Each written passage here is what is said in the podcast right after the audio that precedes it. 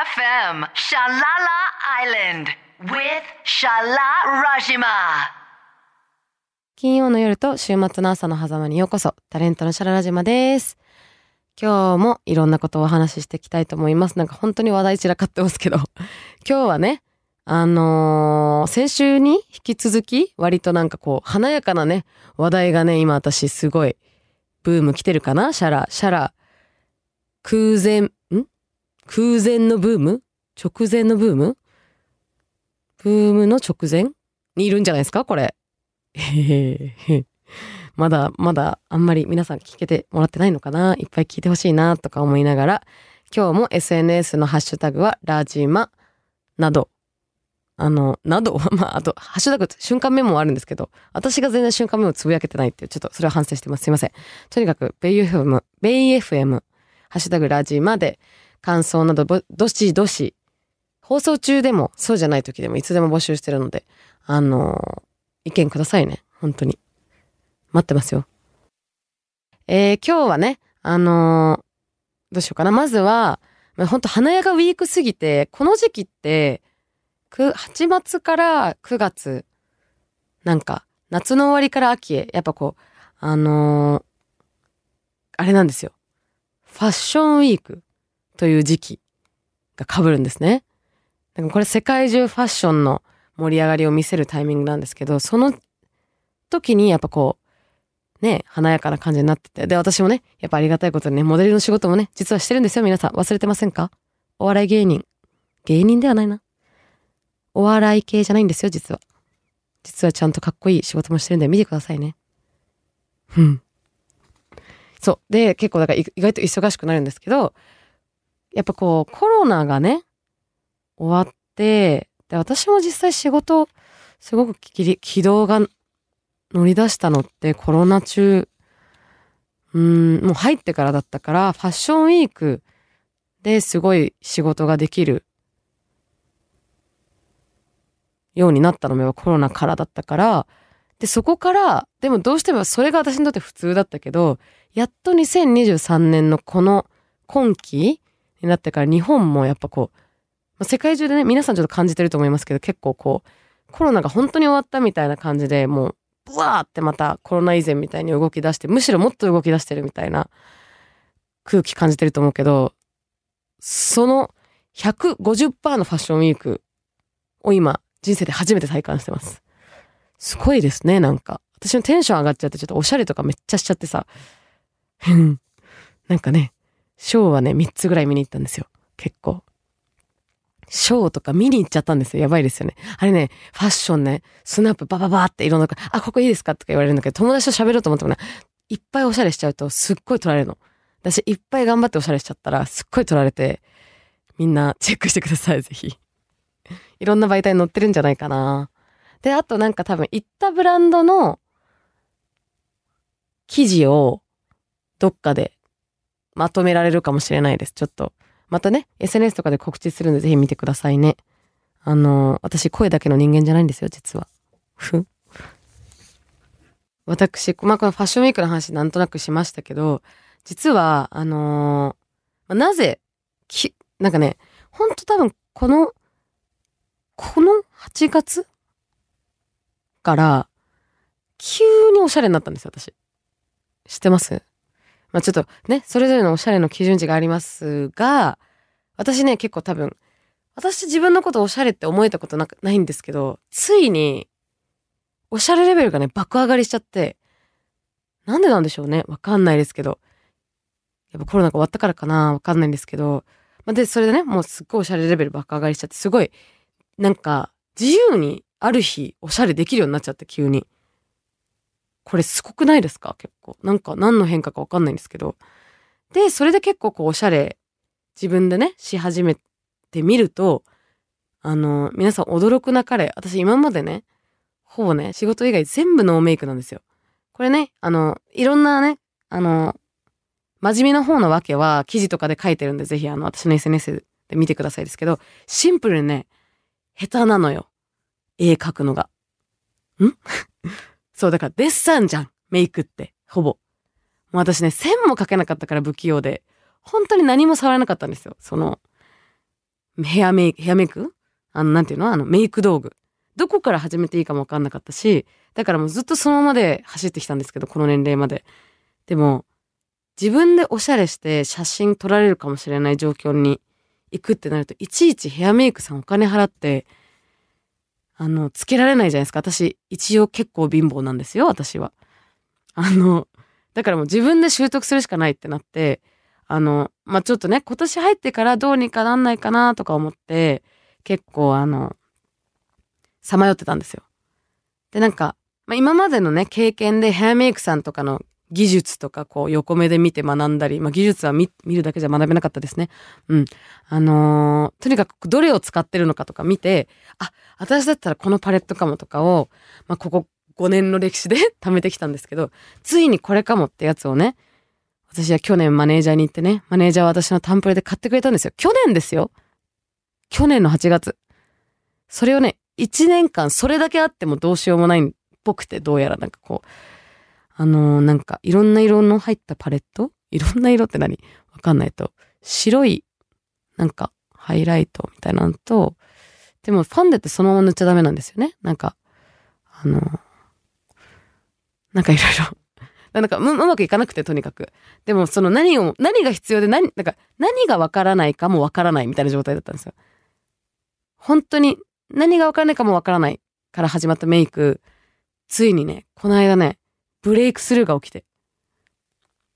あのー、やばいんですけど、え、これ名前言っちゃっていいっすか？マジで。あのー、まあ、私の、あの、好みのメイクはメイクアップフォーエバーっていう、あの、メイクブランドがあるんですけど、まあ、割とヘアメイクさんが使うブランドなのかな、まあ、私の肌も結構なんか、ね、いろんな色してるんで結構こういろんな色混ぜて使える、すごいちょっとマット感のあるいいブランドなんですけど、それ前から気になってて、で、そこのファンデを買ってもらってたんですよ。これが欲しいっつって、マネージャーさんに。マネージャーさんすごい高かったりそれ買ってくれたのにね、私1年使ってなくてすいません、本当に。ごめんなさい。そう、でね、それをね、どうしようって考えて1年後にたまたまなんか新宿にあるメイクアップフォーエバーの店舗があるんですけど、で、ずっと今までね、人生で BA さんにいろいろ聞きたいなって思っても、美容部員のね、BA さんってさ、結構あの、みんないつも忙しそうじゃない？で、ほんと申し訳なくて、でも一人じゃ何にもわかんなくて、で、で帰るみたいな多分100回ぐらい私やってるんですけど、あの、意外と聞けないみたいな、なんか。で、あの、実際、ね、メイクとか買いに来る人はもっとちゃんと調べられてるから、私はもう何を調べて何を調べられてないかもわかんないまま、BA さん行っては帰るみたいな続けたんですけど、ついにね、なんかたまたま、そのメイクアップフォーエバーで、なんか時間帯も良かったのかな？なんかちょっと時間が空いてて、あのー、岸和田さん？という方に、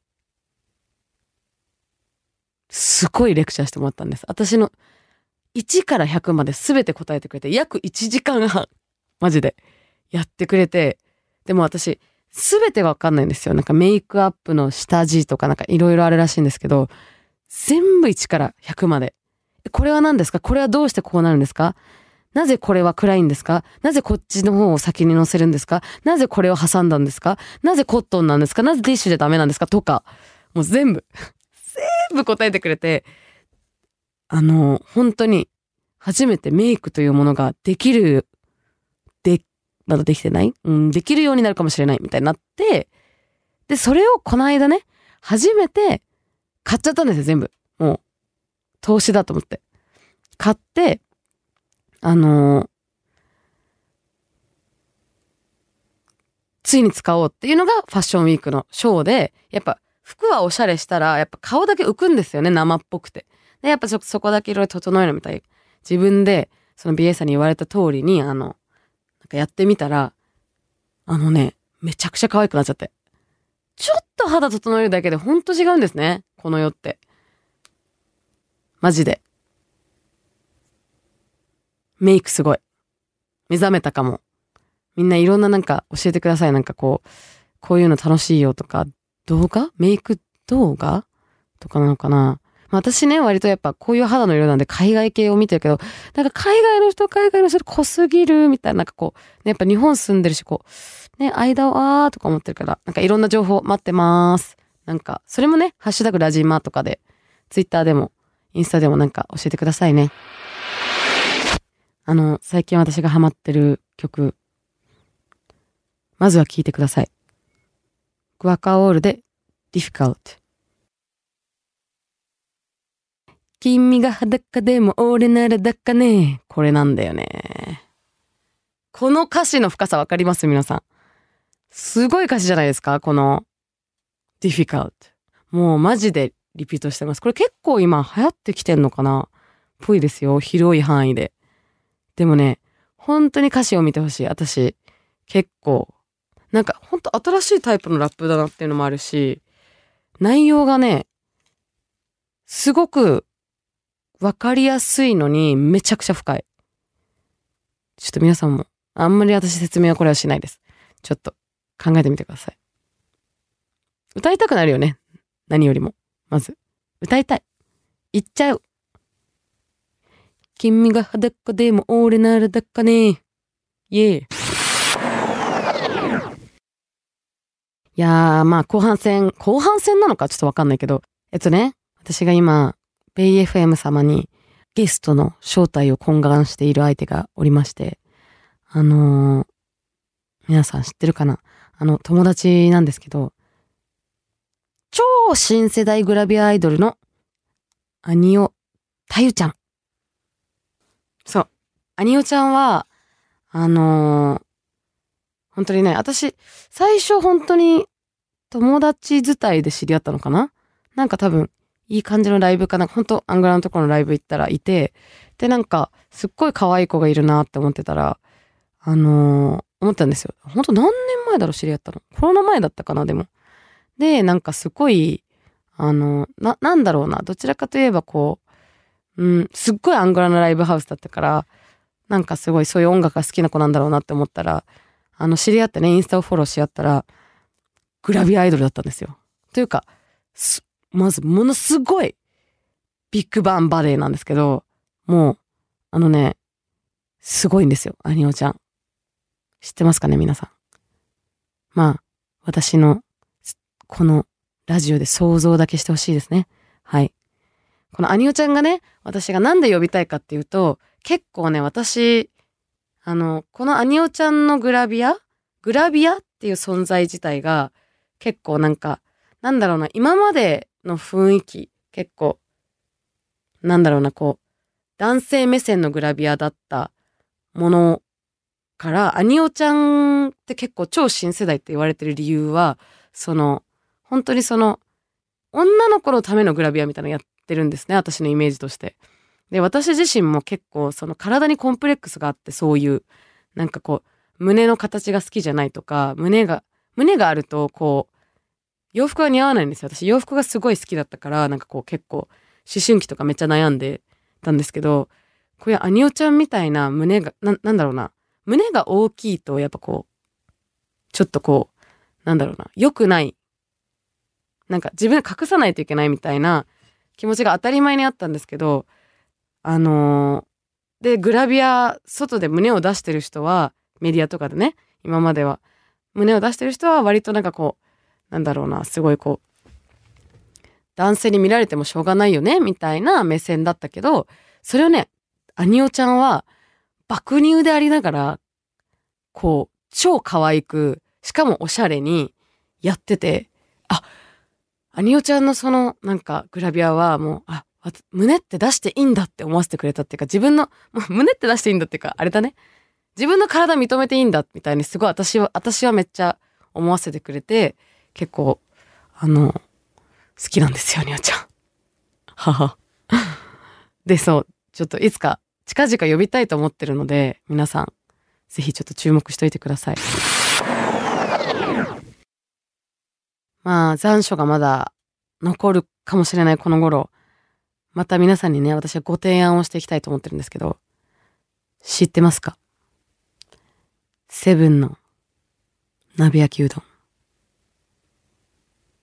冷凍食の世界。いや、あの、このね、鍋焼きうどんみんな知ってるのかなと思って、結構ね、見落としがちなんですよ、これ。あの、私ね、うどんが本当に大好きで、でもうどんってね、やっぱり、出汁じゃないですか。すべては。なんかね、あの、蕎麦屋では、美味しい蕎麦屋では蕎麦食べるけど、別に普通ぐらいの蕎麦屋では絶対うどんなんですよ。つまりうどん派なんですけど、私は。そのうどんをね、もういつでも食べたくなっちゃうんですけど、あの、コンビニのうどん、うどんはこう温めるじゃないですか。あの、普通にチンできるんですけど、あ、チンし、コンビニの普通のうどんってチンしてできるんですけど、問題は夏場あったかいうどんがないんですよ。結構。あと売り切れてるし、多分売り切れてるというか入荷が少ないのかな、多分。なんですけど、これまあ全コンビニですね。で、そういう時に、あのーそういう時でもやっぱ夏場冷えちゃった時に、ちょっとあったかいうどん、締めに食べたいなみたいな時あるじゃないですか。締めにね。意外と冷房効いちゃったな、みたいな。オフィスから帰ろう、みたいな締めにね。みたいな時にね、夏場でもなんと温かいうどんが食べれる。湯気の立つ。それが、セブンの鍋焼きうどんです。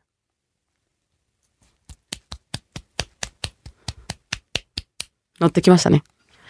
で、これは、あの、アルミホイル、アルミ焼き？なんていうの？あの、なんか、うん、アルミホイルの器にもう冷凍状態で入ってて、あの、冷食のコーナーに入ってるんですけど、お店によっては、まあ、あの、扉開ける方か、こう、アイス出す、下開ける方か、どっちかだと思うんですけど、あの、端の方にあってね、これは、あのーさ、チンじゃないんですよ。茹でなんで、でも、超簡単で、そのまま、そのアルミホイルの鍋焼きうどんのあれを、あの、ただ置いて3分。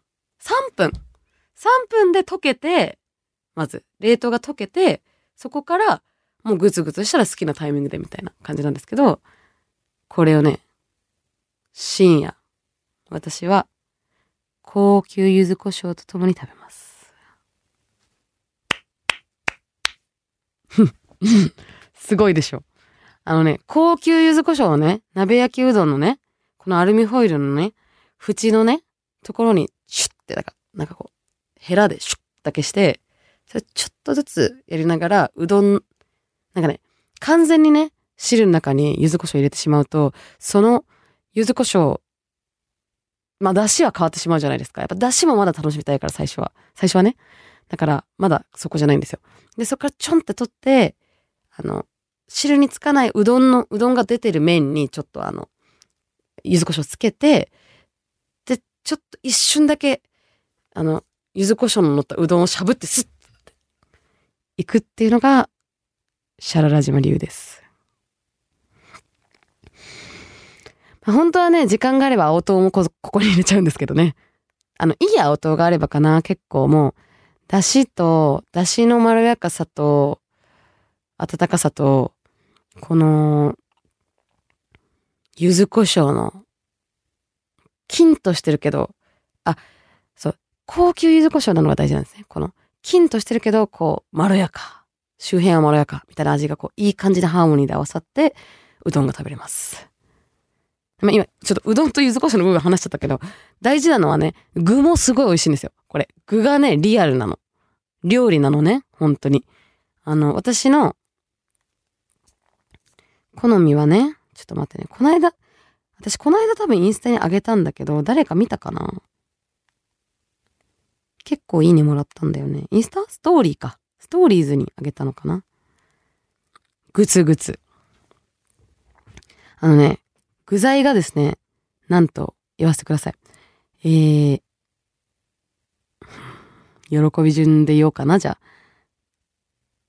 うーん。ネギ。お餅。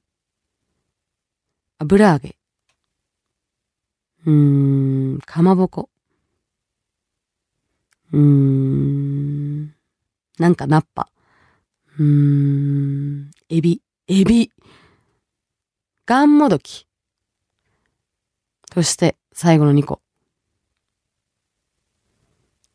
鶏肉。そして最後。椎茸さんです。しみしみなんですよ、これが。結構まあまあ大きくてしみしみの椎茸さんが入ってて、私これ、すごいんですよね。ちょっとずつこう、スポンジみたいにシュッてしながらこう、どんどんやって。っていうのが本当に深夜の楽しみなんで。話しすぎました？これどうですか？やばいですよね。まだまだ話せますよ、鍋焼きうどんについて。まだいります？どうですか？本日最後の曲は、ちょっとね、新しいタイプでいこうと思いますよ。オーラブル・アルナルズの3055。ピアノ弾ける？気持ちになっちゃいますね、この曲。本当に。結構ね、壮大な気持ちになるけど、朝のこの時間帯にはすごいなんか、いい朝を迎えられる。まあちょっと壮大すぎるいい朝かもしれないけど、なんか結構緊張する朝の時聴いてほしいなって思った曲でした。あのー、なんかね、この人のね、他のアルバムすごいいいんで、結構 BGM として有効なんじゃないかな。おすすめです。はい。では、ベイエフェムシャララ島、いかがでしたでしょうか？今回もいる、もう縦横無尽に右往左往？しちゃった？感じ？でしたけど、あのー、もう何へのツッコミも、ハッシュタグは、ラジマ、えー、私の SNS が、えー、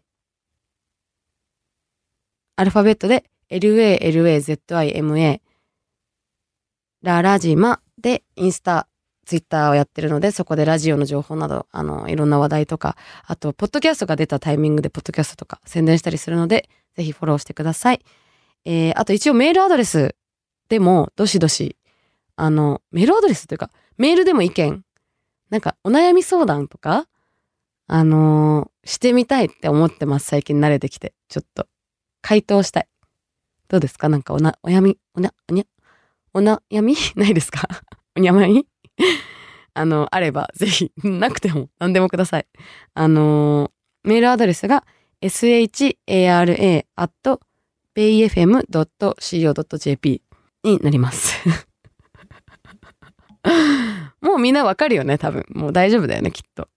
では、最後になっちゃったけど、今日のこれだけは言わせて。高級柚子胡椒は欠かせない以上、ジャララ島でした。今週もありがとうございます。また来週。ザ、